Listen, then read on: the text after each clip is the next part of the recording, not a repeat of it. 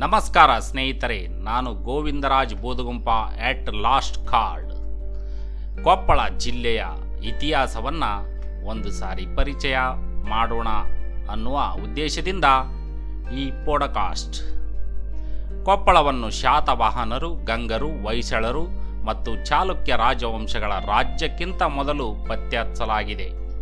ಕೊಪ್ಪಳ ಎಂಬ ಹೆಸರು ವಿದಿತ ಮಹಾ ಕೋಪಣ ನಗರ ಎಂದು ಎಂಟುನೂರ ಹದಿನಾಲ್ಕರಿಂದ ಎಂಟುನೂರ ಎಪ್ಪತ್ತೆಂಟು ಕ್ರಿಸ್ತ ಶಕ ರಾಜ ನೃಪತುಂಗರ ಕಾಲದಲ್ಲಿ, ಅಂದರೆ ಮಹಾನ್ ಕವಿ ಕವಿರಾಜ ಮಾರ್ಗ ಕಾವ್ಯದಿಂದ ಆಯ್ಕೆ ಮಾಡಲಾಗಿದೆ. ಅಶೋಕನ ಕಾಲದಲ್ಲಿ ಜೈನ ಧರ್ಮವು ಈ ಪ್ರದೇಶದಲ್ಲಿ ಹೆಚ್ಚಿನ ಮಹತ್ವ ಪಡೆದುಕೊಂಡಿತು. ಆದ್ದರಿಂದ ಇದನ್ನು ಜೈನ ಕಾಸಿ ಎಂದು ಕರೆಯಲಾಗುತ್ತೆ. ಪ್ರಸ್ತುತ ಕೊಪ್ಪಳದ ಗವಿಮಠವು ಪ್ರಮುಖ ಆಕರ್ಷಣೆಯ ಕೇಂದ್ರ ಬಿಂದುವಾಗಿದೆ. ಗಂಗಾವತಿ ತಾಲೂಕಿನ ಆನೆಗುಂದಿಯು ವಿಜಯನಗರ ರಾಜವಂಶದ ಮೊದಲ ರಾಜಧಾನಿಯಾಗಿತ್ತು.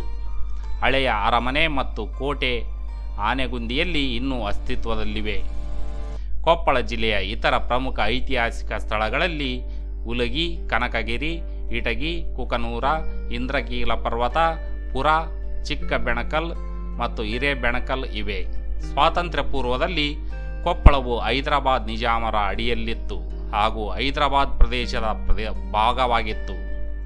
ಭಾರತಕ್ಕೆ ಹದಿನೈದನೇ ಆಗಸ್ಟ್ ಹತ್ತೊಂಬತ್ತು ನೂರ ನಲವತ್ತೇಳರಂದು ಸ್ವಾತಂತ್ರ್ಯ ಸಿಕ್ಕರೂ ಈ ಪ್ರದೇಶದ ಜನರು ಹೈದರಾಬಾದ್ ನಿಜಾಮರ ಕೈ ಹಿಡಿತದಿಂದ ಸ್ವಾತಂತ್ರ್ಯವನ್ನು ಗಳಿಸಲು ಮತ್ತಷ್ಟು ಹರಸಾಹಸ ಮಾಡಿ ಹದಿನೇಳನೇ ಸೆಪ್ಟೆಂಬರ್ ಹತ್ತೊಂಬತ್ತು ನೂರ ನಲವತ್ತೆಂಟರಲ್ಲಿ ಹೈದರಾಬಾದ್ ಕರ್ನಾಟಕ ನಿಜಾಮರಿಂದ ಬಿಡುಗಡೆಗೊಂಡಿತು.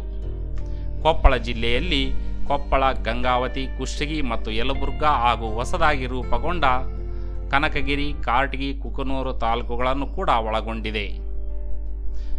ತಾಲೂಕುಗಳ ಸಂಖ್ಯೆ ನಾಲ್ಕು. ಹೊಸದಾಗಿ ರೂಪುಗೊಂಡ ತಾಲೂಕುಗಳು ಮೂರು. ಕೊಪ್ಪಳದಲ್ಲಿ ಬರುವ ಹೋಬಳಿಗಳ ಸಂಖ್ಯೆ ಇಪ್ಪತ್ತು. ಜನವಸತಿ ಇರುವ ಹಳ್ಳಿಗಳ ಸಂಖ್ಯೆ ಐದು ನೂರ ತೊಂಬತ್ನಾಲ್ಕು. ಜನವಸತಿ ಇಲ್ಲದ ಹಳ್ಳಿಗಳ ಸಂಖ್ಯೆ ಮೂವತ್ತೈದು. ನಗರಸಭೆ, ಪುರಸಭೆ, ಪಟ್ಟಣ ಪಂಚಾಯಿತಿ ಸೇರಿ ಒಟ್ಟು ಒಂಬತ್ತು. ಒಟ್ಟು ಕೊಪ್ಪಳದಲ್ಲಿ ಬರುವ ಗ್ರಾಮ ಪಂಚಾಯಿತಿಗಳ ಸಂಖ್ಯೆ ಒಂದು ನೂರ ಐವತ್ತ್ಮೂರು ಇದು ಕೊಪ್ಪಳದ ಸಂಕ್ಷಿಪ್ತ ಪರಿಚಯ. ನಮಸ್ಕಾರ ಸ್ನೇಹಿತರೆ, ನಾನು Govindaraj Budagumpa at last card